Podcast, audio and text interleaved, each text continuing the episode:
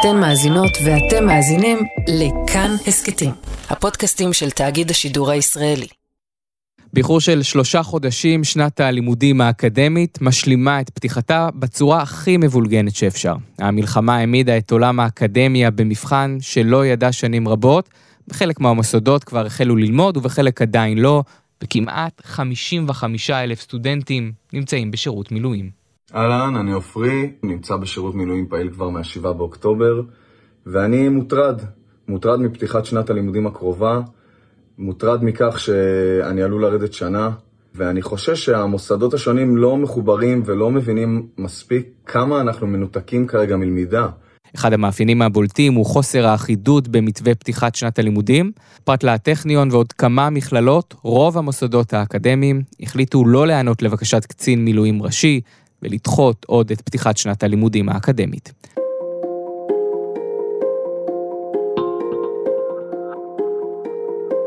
שלום, אתם על עוד יום, הסכת אקטואליה של כאן, אני לירן חוג'יינוף.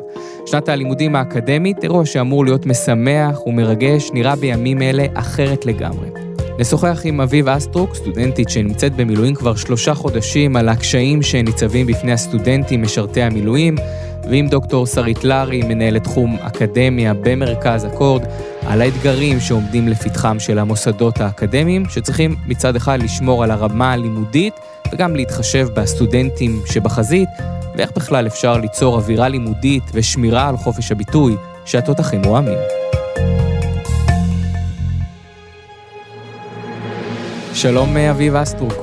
שלום, שלום וברכה. מה שלומך בימים אלה? ימים קצת קשים. כי? כי אנחנו במלחמה, כי אנשים אה, נהרגים, כי אנחנו עסוקים ב... בזכויות של מילואימניקים. ימים לא פשוטים. ספרי קצת על עצמך. אני בת 24, אני לומדת במכללת אפקה, הנדסת מכונות, אמורה להתחיל שנה שנייה. אני שירתתי בסדיר שלי כלוחמת בפלחץ, חילוץ והצלה. כרגע אני גם במילואים, מה-7 לאוקטובר. איפה? כרגע אנחנו נמצאים באילת. אנחנו גדוד חילוץ שבכוננות, עושים תרגילים, ולמקרה ונופל חלילה טיל, אז זה, זה הייעוד שלנו בחירום. הלימודים במכללת אפקה, מתי אמורים להתחיל? אני אמורה להתחיל ללמוד ממש, ממש עכשיו. 31 אה, בדצמבר, כמו רוב אה, האקדמיה שפותחת את אה, שנת הלימודים, ובכל זאת, את לא תגיעי ליום הראשון, סביר להניח שגם לא ליום השני, השלישי והרביעי וכן הלאה. נכון. אנחנו עדיין באי ודאות מבחינת שירות מילואים, אנחנו לא יודעים מתי נשתחרר, וגם לכמה זמן נשתחרר, זאת אומרת, גם כשנשתחרר אנחנו כנראה נהיה בכוננויות אה, למקרה ומתחמם בגבול הצפון, וכמובן להמשיך לתפוס קווים אה, בהמשך השנה. אנחנו יודעים שהמכללות, כולם הציעו מתווים מפוארים, הקלות, נקודות זכות, עזרה בקיץ. כמה עזרה קיבלת? אני, בגלל שעוד לא התחלתי ללמוד, אה, לא ממש עדיין נחשפתי לעזרה הזאת. אני יכולה להגיד שגם לא ממש דיברו איתי, חוץ מהשבוע הראשון של המלחמה, ששאלו אם אני בסדר. מאז לא קיבלתי שיחת טלפון אה, מהמכללה לשאול לשלומי אם אני צריכה משהו. אני יודעת אה, מניסיון עבר שמאוד קשה לעמוד בכל ההבטחות האלה. בסוף זה עניין של תקציבים, זה עניין של חונכים שלא זמינים, המון דברים כאלה שלא בהכרח מצליחים להתחייב אליהם. וגם אה, הרבה מילואימניקים שאני מדברת איתם אה, לא באמת מקבלים את המעטפת שהבטיחו להם. כלומר, כל ההבטחות, כל המתווים, את חושבת שהמכללה לא תוכל באמת לעמוד בה? לצערי, אני לא חושבת שהיא תוכל לעמוד בה, כי אצלי ספציפית במכללה יש 40 אחוז משרתי מילואים, שזה המון, ואני לא מצליחה לראות איך הם אה, מספקים לכל אחד חונך כמו, ש... כמו שכתוב במתווה. זאת אומרת, אני אה, שנה שעברה שירתתי גם, אה, אני משרתת מילואים פעילה. אז גם בשנה שעברה הייתי כמעט בחודש מילואים, ולא הצלחתי לעמוד בפער הזה, והייתי אמורה כביכול לקבל חונך, אבל החונך הזה היה צריך ללמוד בעצמו למבחנים, אז הוא לא היה פנוי לעזור לי. אז אני יודעת שאנחנו כנראה נהיה באותה סיטואציה, ועכשיו הכמות היא הרבה יותר גדולה של מילואימניקים, אז אני מבינה שלא יצליחו אולי לעמוד בדברים האלה, בהבטחות האלה. פתחתם ממש במאבק, כולל עמוד אינסטגרם, על המצב של חיילי המילואים. נכון. ספרי לי. ממש אה, אחרי בערך חודש אנחנו במילואים, אני ועוד אה, שני חברים שלי, יובל וליר, שלומדים איתי במכללה גם. סתם דיברנו בטלפון והתחלנו להציף את התחושות, שאנחנו נורא בלחץ ואנחנו לא יודעים מה יקרה, מה יהיה, שזה לא נראה לנו הגיוני שעומדים לפתוח את שנת הלימודים. זה היה עוד אה, כשרצו לפתוח בשלישי לדצמבר. ונורא נלחצנו מהדבר הזה. החלטנו לעשות איזו יוזמה, גם אה, חברה שלי שהייתה איתי פה במילואים, שהיא לומדת בבצלאל, עשתה לנו את כל הגרפיקאות של העמוד, והתחלנו ככה בשיתוף פעולה אה, להוציא איזושהי אה, סיסמה כזאת של מילואימניק שווה נכשל, כי זה באמת הדבר הראשון שעלה לי לראש. אני יודעת שכשהייתי במילואים שנה שעברה, נכשלתי. אז זה ממש הדבר הראשון שככה עלה לי לראש, וזהו, פתחנו את העמוד הזה, והבנו שאנחנו באירוע הרבה יותר גדול. לא ציפינו בשום צורה שזה יהיה הסיטואציה, אבל uh, היו אלפי תגובות, משהו כמו איזה 43 אלף לייקים. ואז הבנו שאנחנו סוג של הישועה בדבר הזה, וכולם uh, מסתכלים עלינו. באמת, ההודעות לא הפסיקו להגיע. מלא מלא מלא הודעות של מילואימניקים מתוסכלים ברמות. כל המילואימניקים, תומכי הלחימה ובעיקר הלוחמים נשארים מאחור. יכול להיות שזה אשמתנו, שאנחנו עושים עבודה טובה מדי, וככה מקבלי ההחלטות שוכחים שיש מלחמה בכלל, או שוכחים מה היה קורה אם לא היה מילואימניקים. התגובות פשוט לא הפסיקו להגיע, ואז גם אה, פנו אלינו מעמותת בואו, שזה עמותה גם שקמה על רקע, על רקע המלחמה, ובתגובה לאתגרים אה, שעומדים בפני סטודנטים באופן כללי, וגם אה, בפרט מילואימניקים. והעמותה הזאת פועלת למען הסטודנטים האלה, וככה שילבנו כוחות, והם יותר עובדים בציר הפוליטי, בכנסת, מקדמים חוקים ו... ויותר בצד הזה, ואנחנו יותר בסושיאל. דיברת באמת על התחושה של הסטודנטים, איך התחושה באמת, מה את שומעת מהחברים שלך שם? תחושות מאוד, אה, מאוד קשות, מאוד אה, עצובות. מחלקם אני לא שומעת, כי, כי אין, אין, אין את היכולת לשמוע מהם. הטלפון שלהם כבוי כבר כמעט חודש. ומהחלק שאני כן שומעת זה סוג של השלמה, השלמה עם המציאות, אין להם את היכולת להשמיע את הקול שלהם, והם משלימים עם זה שהם כנראה או ייכשלו, או ידחו את הלימודים, או כאילו, אני, אני, אני נורא פוחדת להגיד אבל גם שיכול להיות שמילואימניקים אולי ינשרו מהלימודים, יש אה, הרבה חששות. אה, אני לומד באריאל, אני מפנה פצועים פה בשטח, אני לא מבין איך אני אמור תוך כדי לעשות את התפקיד שלי, אה, לנסות לחשוב איזה קורס כרגע מתנהל באוניברסיטה, ואם אני יכול להתחבר לזום או לא. זה הזוי שבסוף אה, סטודנטים מילואימניקים בעצמם צריכים לטפל בסוגיה הזאת, אבל התחושות בשטח מאוד קשות. חבר'ה שכבר חזרו ללימודים, הם עדיין במילואים. הם לא מקבלים עזרה והם נעזרים בחברים שלהם שיעזרו להם. יצא לך לשמוע גם על סטודנטים שאמרו לך שהם חושבים לעזוב? ממש כך? כן, חד משמעית. קצינים אפילו, ש... ששוקלים לעזוב, וגם בתמיכה של החברים שלהם שאומרים להם, תלכו, uh, תלמדו, זה חשוב, אבל בסוף, uh, אתה יודע, אתה נשאר עם התחושה שלך שסוג של דילמה, האם אני אעזוב עכשיו את החברים שלי בקרב, בשביל הלימודים שלי, בשביל עצמי, או להישאר, להמשיך להילחם ולהיות עם החברים שלי. והתואר אה, יקרה מה שיקרה איתו, יישאר בסימן שאלה.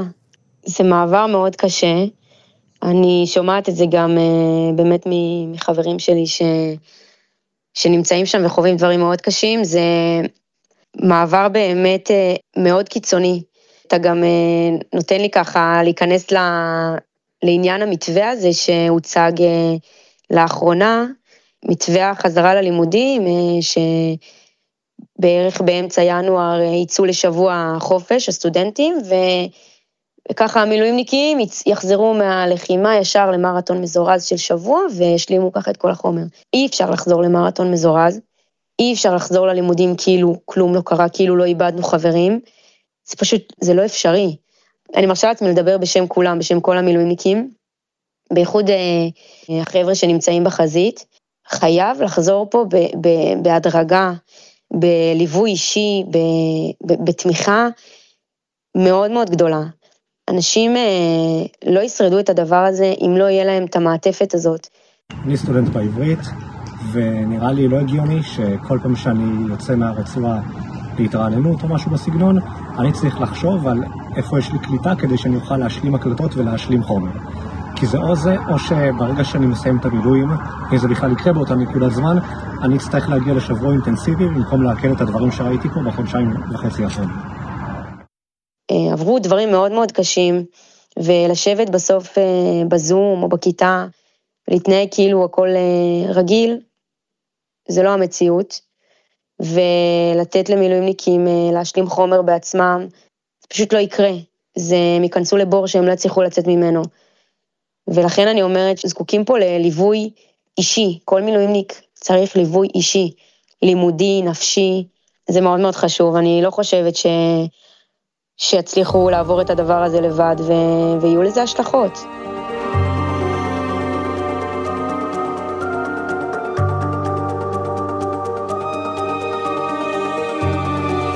אז מה את מציעה בעצם?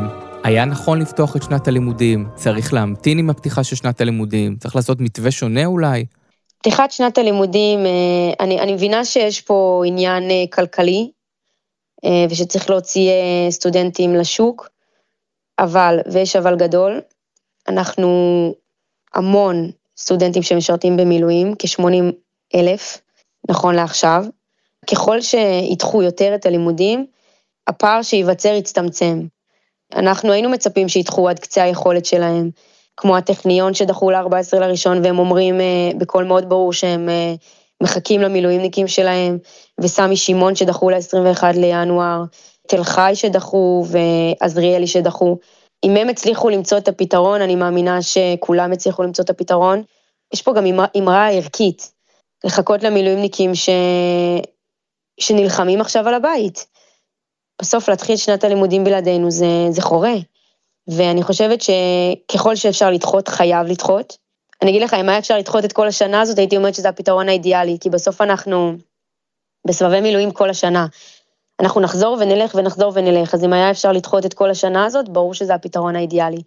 אבל אני מבינה שיש פה דברים מעבר, ולכן אה, אנחנו בחודש וחצי האחרונים אה, עבדנו, אני, יובל וליר ו...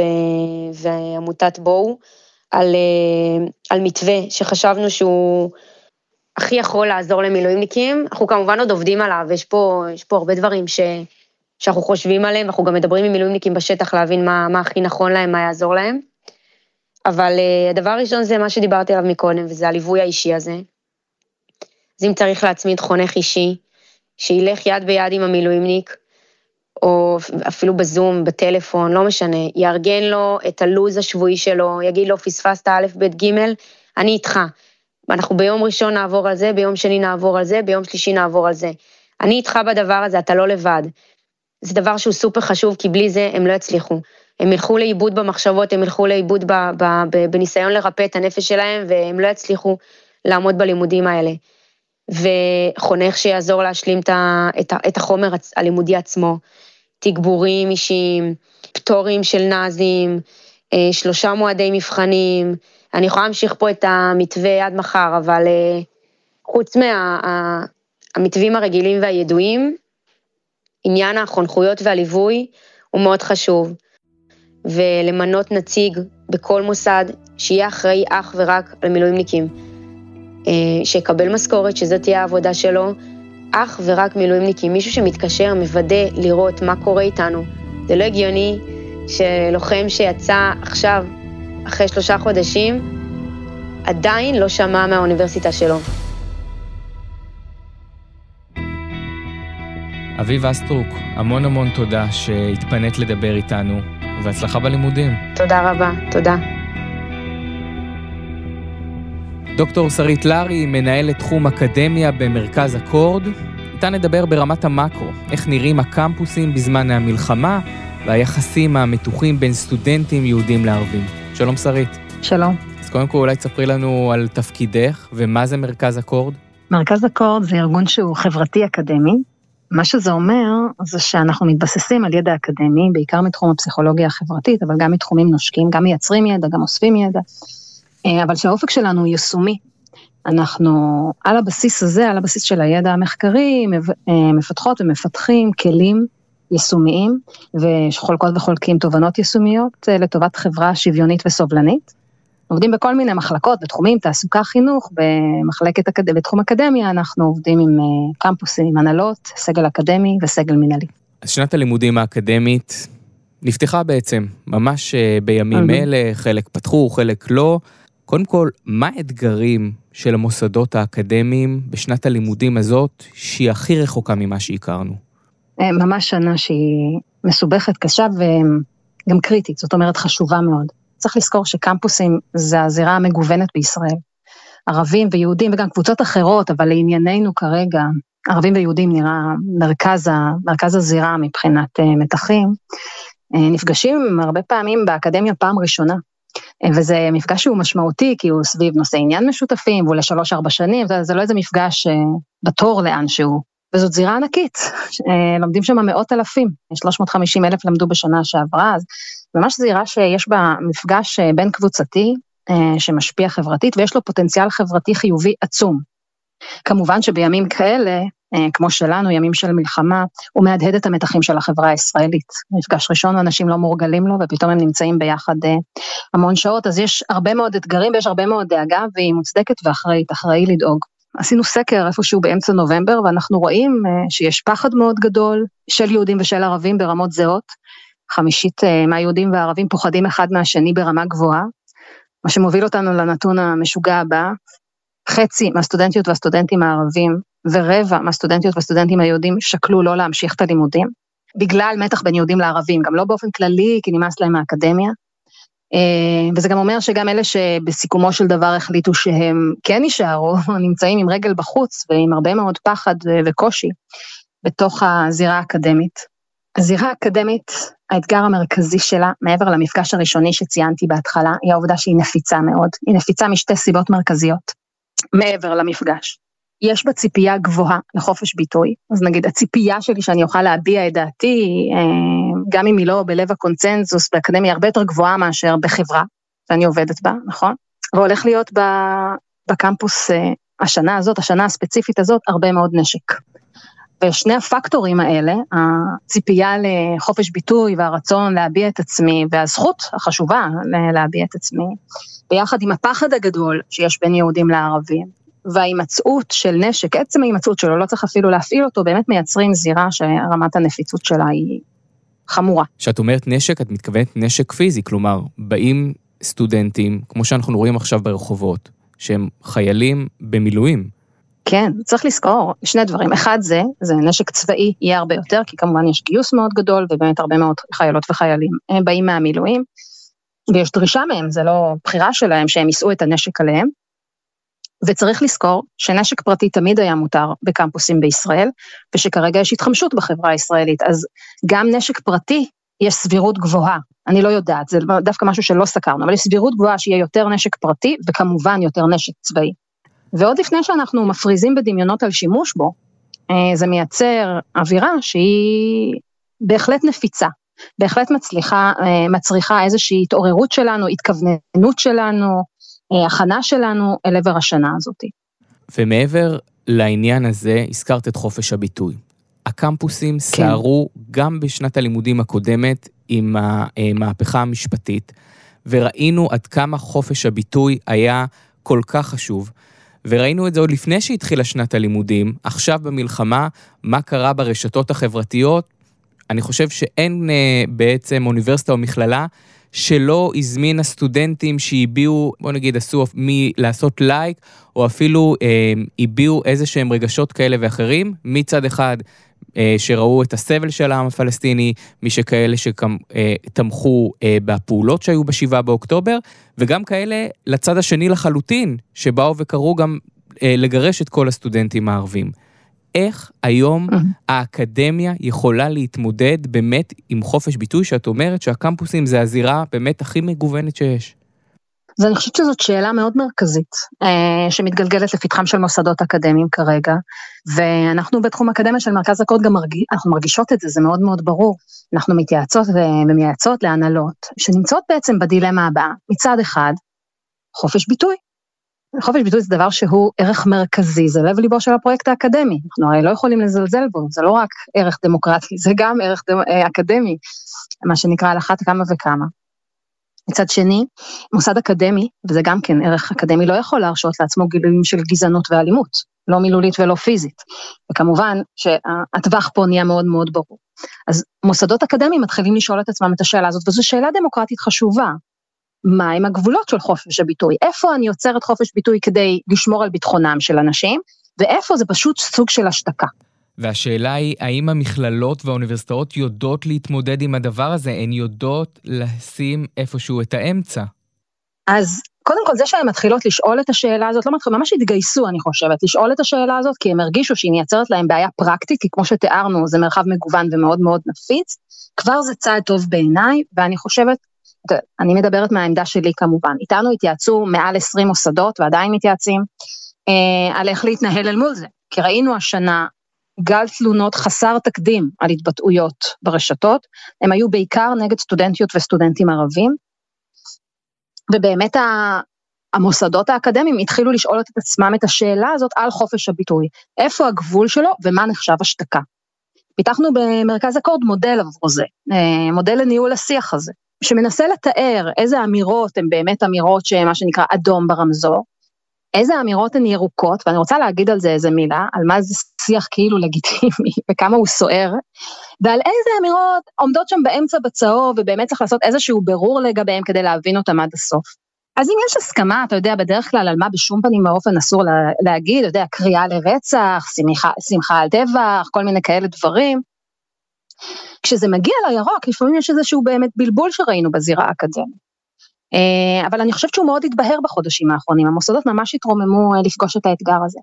שיח דמוקרטי, גם בימים רגילים, אתה הזכרת פה רפורמה הפיכה, בואו נחשוב שישי באוקטובר, בסדר? שיח דמוקרטי זה דבר לא נעים. אנחנו רוצות ורוצים להיות כנים עם עצמנו, זה אומר, מה שזה אומר שיח דמוקרטי, זה שאנחנו כל הזמן שומעות ושומעים דעות שנראות לנו לא מוסריות, לא טובות, רעיון גרוע, והרבה פעמים גם מוטעות. אוקיי? זה, זה שיח דמוקרטי ברגיל, בלי איומים, בלי הסתות, בלי קריאות לפגיעה בחפים מפשע, בלי שום דבר כזה. וגם זה דבר שקשה לנהל, וזה דבר שהוא כן לגיטימי בקמפוסים.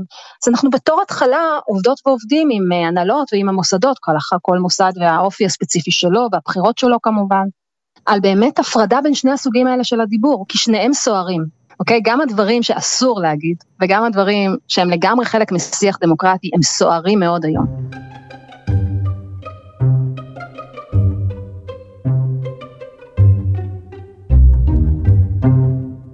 ובכל זאת אני שואל אותך, האם האוניברסיטאות יודעות לאזן בין חופש הביטוי הזה, בין מה שאנחנו רואים, אפשר להגיד הרוח בחברה הישראלית שקוראת לנקמה, לבין העובדה שיש סטודנטים ערבים בקמפוס שאנחנו רואים רוצים להביע הזדהות עם העם הפלסטיני. זאת שאלה מצוינת. אני חושבת שהם בונים מסוגלות. אני, אין, אין לי, אני מבינה שיש איזה רצון לתשובה של כן ולא, אבל אני לא חושבת שיש תשובה כזאת.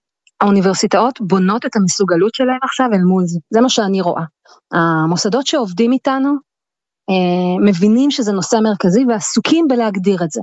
אז אתה רואה מסמכים שיוצאים למשל, יצא מסמך באוניברסיטת תל אביב, מסמך נהדר, שהוא ממש אומר, הנה מה מותר, הנה מה אסור, כאילו ממש נותן דוגמאות, הנה דברים שכתובים בתקנון שלנו.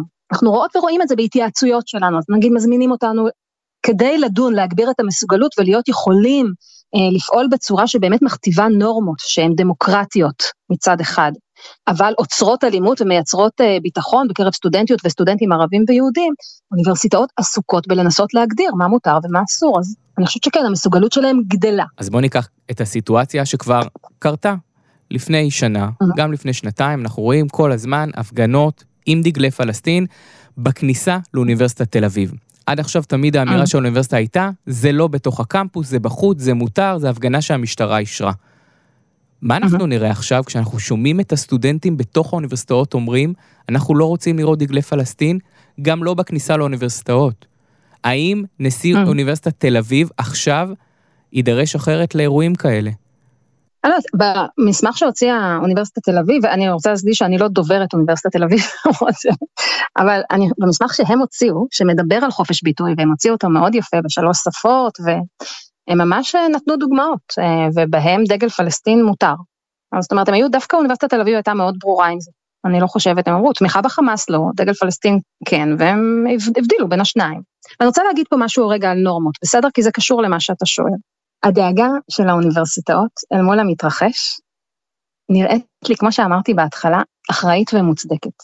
והיא מביאה איתה תהליך של ניסיון להתמודד עם השטח הלא צפוי הזה, ועם ההידרשות, הדרישה מהשטח הרבה פעמים שהם יענו מהר, שיעשו את זה בלי הליך, שלא ישמעו אף אחד, זאת אומרת, יש איזו ציפייה, או לפחות הייתה יותר קרוב למלחמה, וכרגע היא טיפונת מתרככת, שמוסדות גם יגיבו מהר.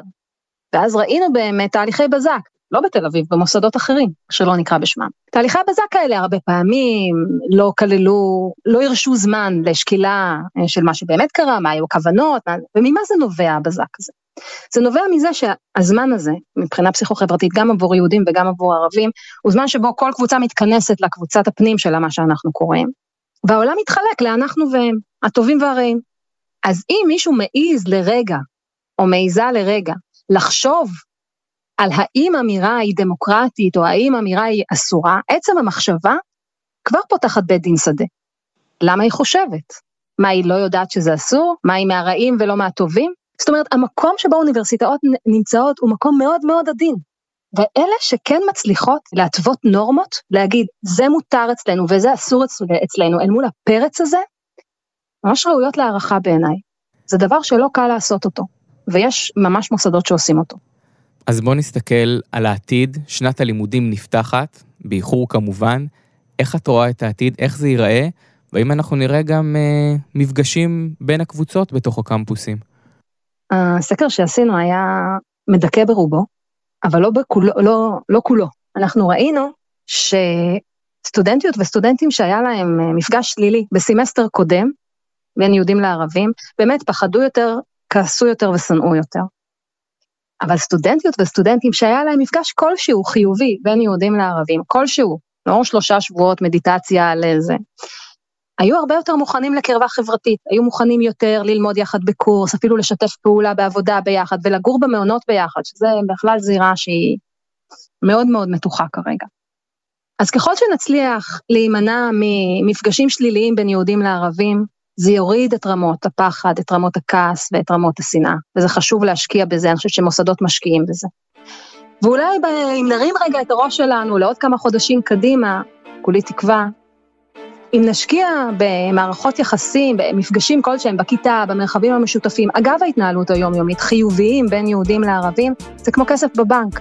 זה משפיע חודשים קדימה, אפילו בזמן מלחמה. תחשוב שבזמן הזה, מפגשים של אנשים בסמסטר הקודם, זה נשמע כמו מלפני, לא יודע, דן הקרח זה נשמע, משפיעים על המוכנות שלהם לקרבה חברתית אחד עם השנייה. אז יש ממש ממש במה להשקיע פה. דוקטור שרית לארי, אה, תודה רבה, ונקווה שתהיה שנה שבאמת נעסוק ב, בלימודים עצמם ולא במה שמסביב. אני גם מקווה, ואני אגיד רק עוד משפט אחד. לאקדמיה יש השפעה על החברה, אז זה מאוד מאוד חשוב שננסה באמת לדאוג שאפשר יהיה ללמוד ביחד בקמפוסים בשנה הקרובה. תודה רבה. תודה לך.